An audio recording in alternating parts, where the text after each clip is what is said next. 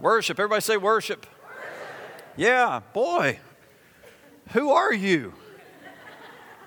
Man, awesome. Awesome. King David, the prophet, the king of Israel, I believe is God's preeminent model for worship in Scripture. If you want to know how to praise the Lord, study David. If you want to know how to worship the Lord, study David. And you know, God is wanting to put something back in the church. And He ind- intends to do it by rebuilding David's tabernacle of praise and worship. Not Solomon's tabernacle, not Moses' tabernacle. Not that there was anything wrong with those, but he has told us, and we're going to see in Acts chapter 15, that God is going to restore the tabernacle of David. This is where we've been the last few weeks. I read something the other day about enriched bread. Enriched bread. You go into the grocery stores and you'll see a label that says enriched bread. But you know, years ago, we didn't have, we didn't need enriched bread because we made it fresh each day at home by using whole grain flour that was freshly milled down the road. Nowadays, we process our wheat before we use it because we're modern people. That means we use machines to knock off all the good stuff like bran. Try to serve your kids bran. Do you want white bread or bran, bran bread? What will they say? White. Give me white. White bread. We grind it and we bleach what's left until there's no vitamins or nutrients, nutrients left in it to mess up the flavor. Finally, we cram we add liberal amounts of dough softeners and conditioners, and just before we bake it, we squirt a little bit of a vitamin mixture into that goo and stamp a label on it that says enriched. So that when. so that when you slap that butter on it, when you put that, uh, put whatever you put on it, jelly on it, you can say, mmm, enriched bread but it's not. It's not. And that's exactly what's happened to worship. The ex worship leader of the universe slipped into the church and said, Let me have that bass. There's no business that bass being in the church. Let me take that drum. Not only, not only, church on the hill, do you have these drums, but y'all stuck another drum up here. Not only do we not need one drummer, we definitely don't need two drummers. Not to mention the one standing back here who is a drummer. Got to remove the drums. And by the way, while you're at it, remove those cymbals. Don't need that in the church. And those guitars, they sound so good, they must be the devil's music. Got to be sinful. And then this ex worship leader, if you don't know who I'm talking about, it's Satan. He was the chief worshiper, cast down from heaven. He comes into the church and says, Okay, now what are we left with? Okay, good. Good. Now, singers, sing in monotone, sing quiet, and whatever you do, do not get passionate. Don't you shake your legs. That's devil's music. Don't you move. For centuries, God's people have been going by bars and taverns and bistros and pubs that are jamming to the most powerful sounds imaginable. And you know what? We're attracted to it. We're attracted to music, but guilt strikes our heart from the devil saying, That's the devil's music. And each, in each generation, we have, our kids have passed the same sounds coming in and out of those joints, only to plop down in church services where they see sleepy people singing monotonous hymns to the joyful sounds of. Mm. Now, y'all know I'm kind of poking fun because that is not us, especially not this morning. Not this morning. We work hard as a team to. I know you probably highly question this. You're going to say that's highly questionable, Pastor, but we try very hard to make sure we have the volume right, the temperature right, the feel right. And this morning, Zach and I were talking about how, man, we are going to literally blow the roof off of this place this morning. We are going to, we are believing for the open heavens to, to be opened up as we are excited and worshiping God and for Him to pour out into us this morning. And what I said to Zach this week, I even met with a deacon and said, but we got to keep the volume under control. And everybody said? Few of you did. Few of you said, no. That's funny. That's the church. That's the church. We come in here, one says it's cold, the other one says it's hot, another one says they like this, other one says they like that. Same thing in worship. We want the hymns, we want this, we want that sound, we don't want that sound. It is divisive. Satan is trying to divide the church any way that he can. So if you can know as our leadership, we are, we are trying to press forward in worship, but keep it at a church, have church atmosphere. Now, you young people, that can be done. You older generation, that can be done. That can be done. And we are going to strive to do it our kids come in contact with their friends and the friend they start hearing their music and you know what? That music starts speaking to their hormones and their energy and their optimism starts boiling up in their blood. Then we say let's go to church. And they can't help but say but dad it's dull over there. Nobody's happy at church. Why is that? One of my children this week we were watching a secular concert on tv and my child said, This is not the kind of concert that people get up and scream and shout at, is it? And I said, No, you're right. Like James Taylor, you don't see people going, Whoa, yeah, James, yeah.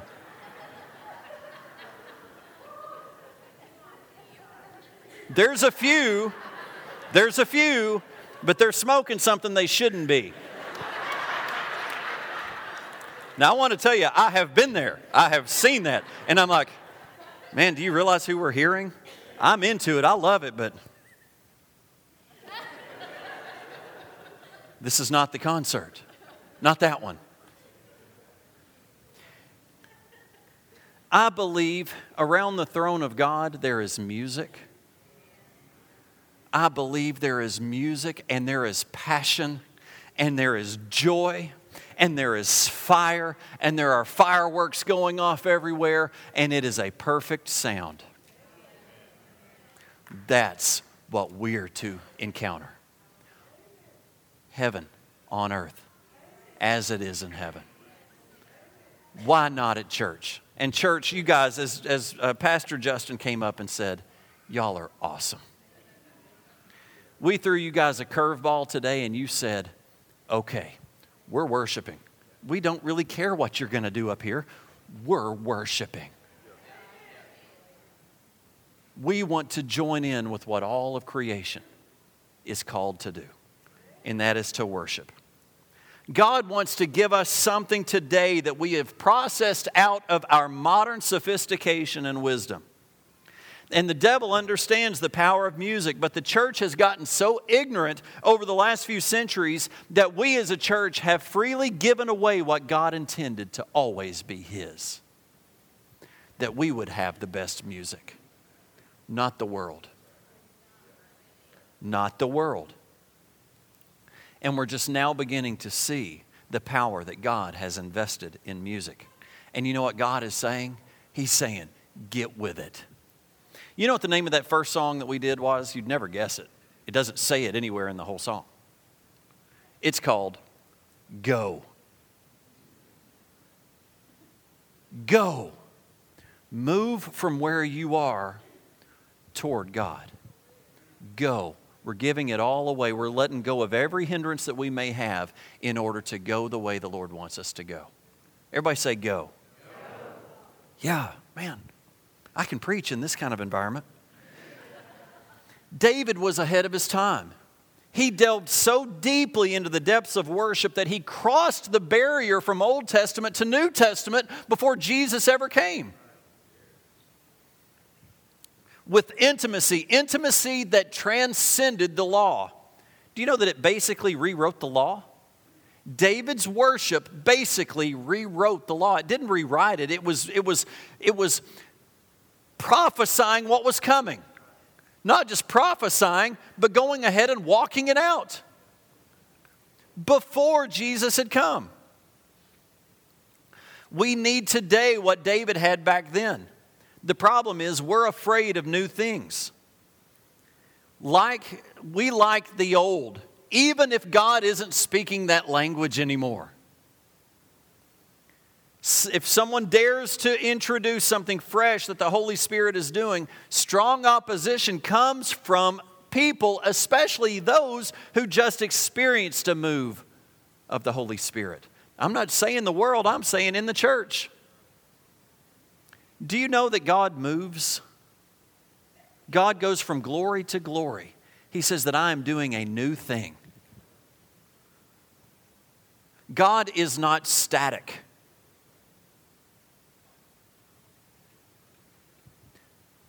Well, let me put it this way God does not want us to be static.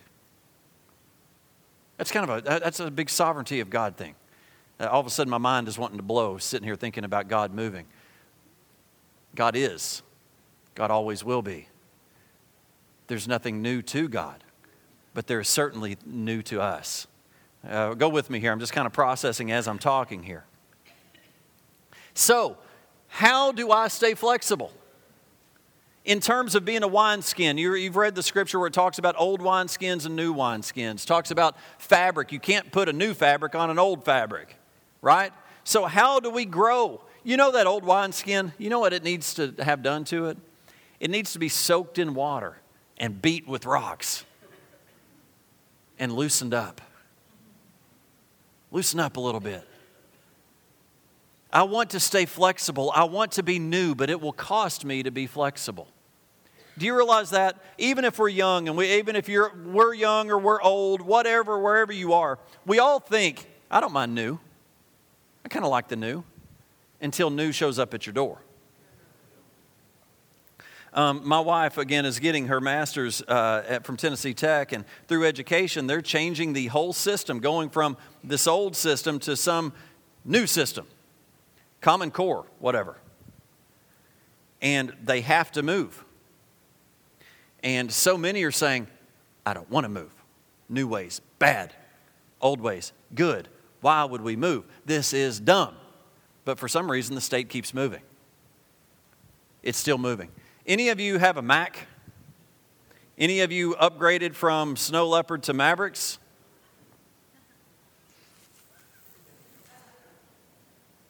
We still haven't upgraded that computer back there because there's too many issues. But you know, if we don't eventually move, we'll get left behind and the new stuff that starts coming out won't work. How many of you have an old iPhone and you're trying to new, use new apps on that old iPhone? And it says, this app isn't compatible with this operating system. Well, bless you, iPhone.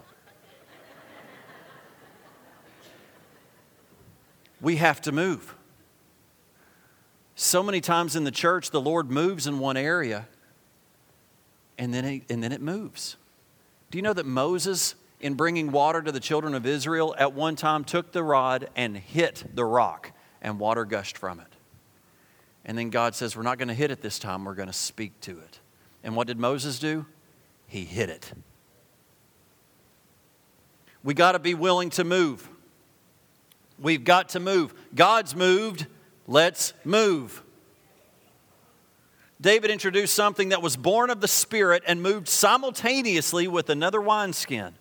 And David's tabernacle was a pattern after Moses' tabernacle, but enriched with it was enriched with David's rich intimacy, rich relationship with God a relationship that was nurtured through decades of praise on the hillsides while he was tending sheep and also in the cave of, of Adullam when he was in desperate times. And you know, David borrowed from Moses and established something new that God wanted in his church today. And he did it without despising the tabernacle of Moses. Do you hear me? You need to keep a good attitude of where you've come from.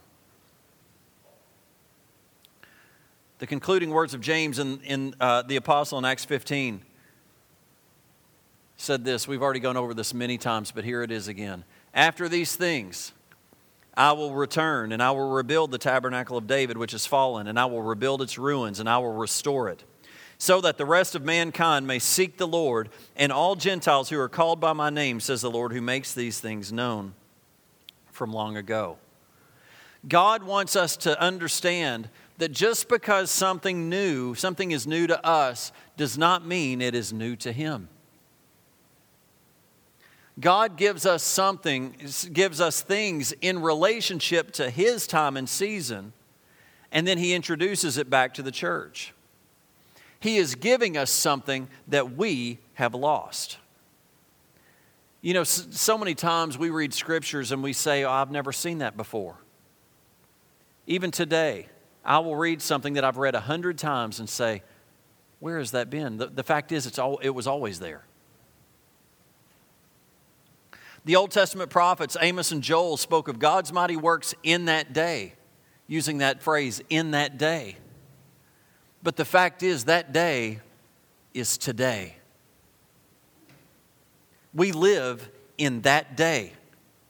Some of the prophecies uh, were fulfilled in the 30th year of Jesus' earthly ministry when he wrote the scrolls from Isaiah, saying in Luke chapter 4, The Spirit of the Lord is upon me because he has anointed me to preach the gospel. Verse 21, and then declared, Today this scripture has been fulfilled in your hearing.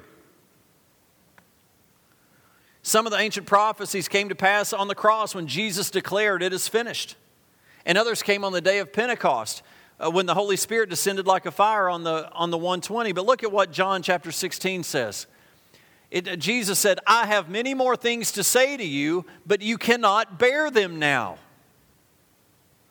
the word is written we have the word but sometimes it is the sometimes those nuggets that we get are for this day we are in this day the day of the tabernacle of david being restored jesus knows our frames and our limitations and he also knows that the church can't handle it all all at the same time that, that's why we're given these little these little nuggets as we go through our life but now he is restoring these many things to believers because I believe believers are praying to God God, I want more.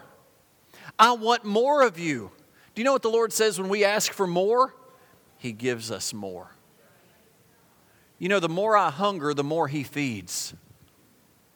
It's like a woman that's nursing a baby. When the baby cries for that milk, the milk shows up.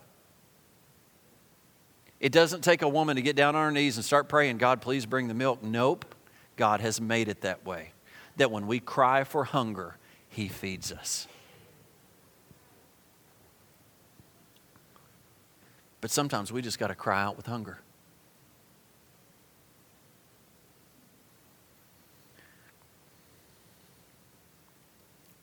One of the things undergirding this expansion of the kingdom of God is a new concept of praise something awesome is taking place in the earth today.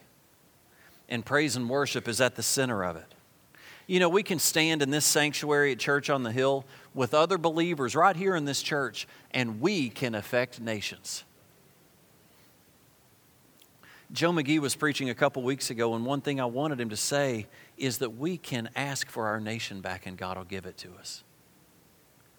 Scripture says if we will ask for the nations, He'll give it to us. Church on the Hill, let's start asking for our nation. God has not fallen off the throne and lost his authority over this earth. He is on the throne. He created the earth, all is his. We have to start praying for our nation. We have to start asking for our nation back. The shock wave of our praise is unaffected by distance, by time zone, by different languages, cultures, and political systems. David's earthly kingdom expanded phenomenally. And the only, attribute, the only way you can attribute it is by his commitment to worship and praise. And you know, David was a praise animal. And when I, when I, when I think of that praise animal, I think of animal on uh, the Muppets. Yeah. I can just see that as awkward as, as that, that character looks, I think that's probably how awkward David looked in his worship. What I mean is, he stood out. What is he doing? The whole world looking, but he's the king. God's hand's been upon him forever. And by the way, don't mess with him, he'll kill you. Saul's killed his thousands, David's killed his ten thousands. And look at him worship. Something's different. He knew how to do it. And what do you think of Jesus, the prophetic son of David? He was a worshiper. He understood the power and the importance of praise to his Father. That's why he told the Samaritan woman at the well, he said, Can I tell you that the Father's not looking for apostles? He's not looking for evangelists and prophets. He's looking for worshipers. He's looking for worshipers that will worship Him in spirit and in truth. He's looking for you to worship Him. Church on the Hill, when God goes looking for worshipers, let Him find them here. Let Him find Him in me. Let Him find Him in you. The central focus in the Old Testament, do you know what the central focus of the Old Testament was? It was the Ark of the Covenant, on which the cherubim overshadowed the mercy seat. And it was universally considered as the most significant piece of furniture in the tabernacle because it was the Ark of the Covenant of the Lord. And David not only erected a tent and recruited Levites to transport this ark, but he prepared an atmosphere and an offering of praise and worship to bless the Lord of that ark. 1 Chronicles 15, verse 16 said, David spoke to the chiefs of the Levites to appoint their relatives, relatives, the singers, with instruments of music, harps, lyres. And I find this interesting that, that they put this, that, that this was written in Scripture. Um, loud sounding cymbals. I mean, we could have just got cymbals, we would have got that, but it doesn't say that. Loud sounding cymbals. I wish I had one right here where I could just, just hit it. You know what's good for a cymbal? Is hit it.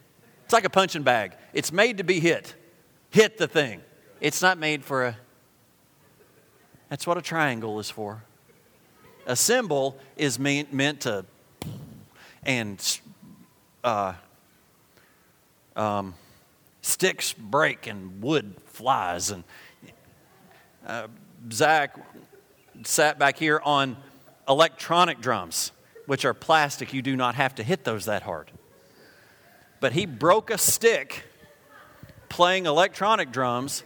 The stick broke off and hit me in the back of the head. And Zach just grabbed another stick. And I literally saw spots for about two or three seconds. I, I didn't completely black out, but I just about did. And then I came to and I'm like, what just happened? And I look at Zach and he's like,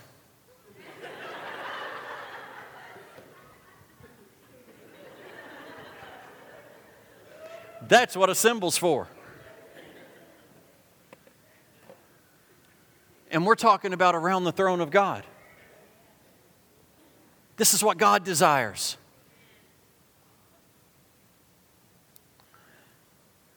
Looking for worshipers. He puts this into place to raise what? Why?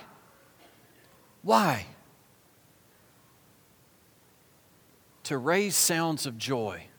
Man, that song that uh, Brandy sang about dance there toward the end about you healed me and you, you replaced my fear with joy. You know, I, we sing these songs over and over and over, but I got out here in the congregation and started worshiping you, and I could start to see it. We can so go numb up here on stage playing our music that we miss it. You can go numb sitting out there singing the song, saying the words, and not get it. God has healed me. He's restored me. He's replaced my dumpy mind with the mind of Christ. And I have hope. I have a reason to worship. I already had one, but now I really do. Let me worship you, Lord. Man, worship should be oh, all we got. But David wanted to raise the standard of worship. It says, and uh, Shenaniah, the chief of the Levites, was in charge of the singing. He gave instructions in singing because he was skillful. He wants skillful worshipers. He wants worshipers that are going after him his way not people out here doing their own thing. What is God's way? Musicians, He wants musicians that are skillful, that will work as unto the Lord. David organized the Levites to minister regularly before the Ark of the Covenant according to each day's requirements. But things seemed odd with this arrangement because it was radically different from the, the worship offered at the tabernacle of Moses. Do you remember where the ark was? David put it on a hill. It was called Mount Zion, but now it's called the, the city of David. And David covered the ark with a tent. Basically, it only protected the ark from the elements, from sun beating down on it, from heavy dew falling on it, and from rain. From then on, it was open. Moses' tabernacle, if you remember, had three layers of protection of the Holy of Holies you had to be a priest or from the tribe of the Levites to be able to even get in there. The Levites could serve in there and prepare, but the priest was only allowed in there once a year. David's was open. You could see. Did you see from restoring the tabernacle of David so that all can see, so that all can worship the Lord? Can you see the different picture? The ark, when Moses' tabernacle, it, only, it was completely covered. But the book of Samuel, 2 Samuel, also describes uh, the return of the ark. I'm almost done. The return of the ark to Jerusalem, while adding one more major significant difference between Moses' tabernacle and David's. You know, David, David went to the prophet Nathan and said, Nathan, I'm king. Things are good. I love the Lord. We've got the ark of the Lord. It's in a tent. Man, things are going great. I want to build a house for God. God does not need to stay in this tent, He needs a house. What did Nathan say? Great idea, King. You go do that as your heart desires. As the Lord leads you, you go do that. Then God spoke to Nathan Nathan, no. Hey, can I tell you all God says no? Parents, even though so many things tell us not to tell our children no, God says no. Can I go play in the street? No. It will hurt you. No. God said no for a bunch of reasons. But He said, But David, you're not going to build my house. God says, I'm going to build your house. And do you know what David did when Nathan came with that word? Do you know what he did? He ran into the presence of the Lord. Watch. Then David the king went in and sat before the Lord and said, Who am I, O God, and what is my house that thou hast brought me this far?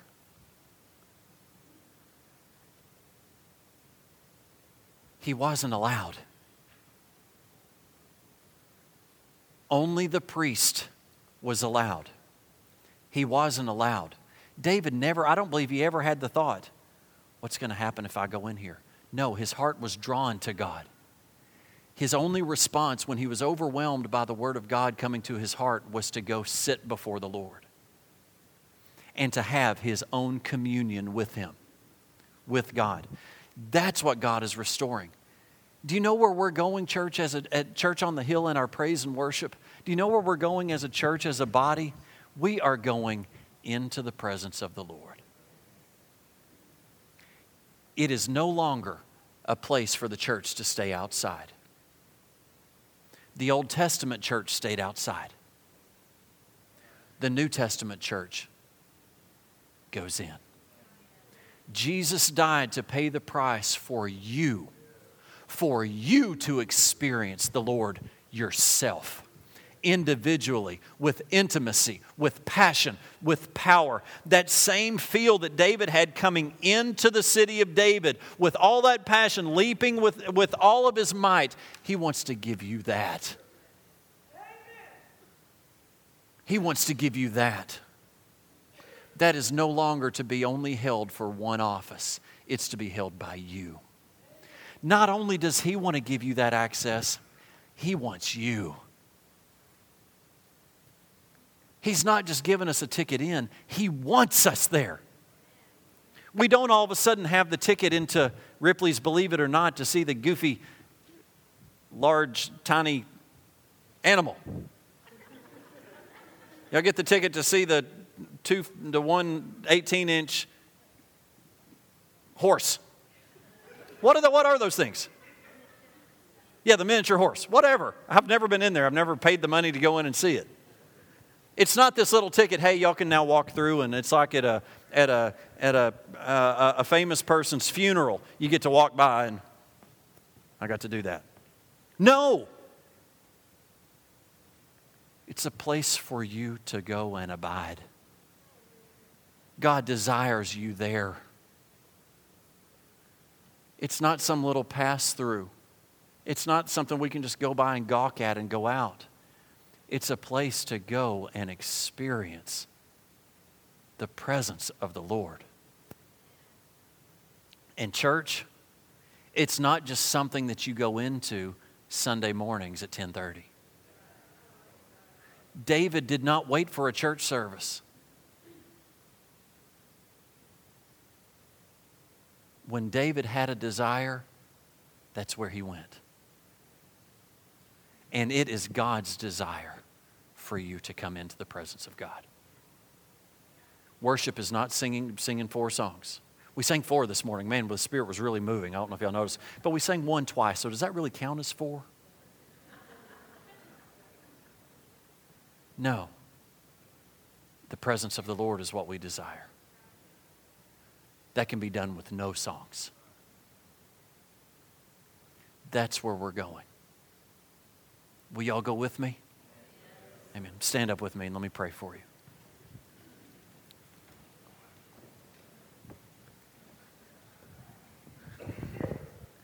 Well, Father, we just, we just pray to you as Jesus prayed, Lord. Our Father, won't you pray with me? And we're going to say uh, uh, sins. Y'all all know what I'm talking about? We're going to say sins, all right? Let's pray together the Lord's Prayer. Our Father, who art in heaven, hallowed be thy name. Thy kingdom come Thy will be done on earth as it is in heaven. Give us this day our daily bread, and forgive us our sins as we forgive those who sin against us. And lead us not into temptation, but deliver us from evil.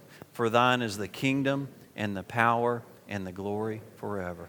Now, Father, we do just take that lead and pray to you, Father God, that you are so awesome. You are so good. You have made such a way, and you have sent your Son Jesus to give us access back to you, Lord. The veil was torn when Jesus died on that cross to give us access back to the Father. You may be here today and you may say, I don't even know Jesus you know what? Don't leave here like that. I want you to step out of this, uh, step out of your seat in just a moment and come and let us pray with you. You don't have to leave and not know Jesus. You've tried it every way. You've tried every way but Jesus. Today's the day to try Jesus. He is the way, the truth, and the life. Will you make a commitment today to give your heart to the Lord in worship? To give your body to the Lord in worship, to give everything that you have to the Lord in worship. He's paid every price for you. Are you here today with a heavy burden, with your world crashing down on you? The Lord wants to answer you today. Those that are praying with me, come on down. We're just going to open the altar to, to a time of praise and worship, to a time to worship the Lord and to ask God, God, what do I need prayer for? Lord, what do I need? Lord, you already know the things that I need, Lord. I, I just want to let you know what I need. David, when he wanted to build his house, the Lord said, Nope, I'm going to build your house. That David just wanted to come into the presence of the Lord and say, God, why me? Why are you so good to me? Would you just open up your heart? Do you need prayer for healing? Do you need prayer for your finances, for your marriage, for your relationships? Whatever. Come, let us pray with you this morning. Let us go together into the presence of the Lord and ask according to His will. He says He'll give it to us. In Jesus' name, amen.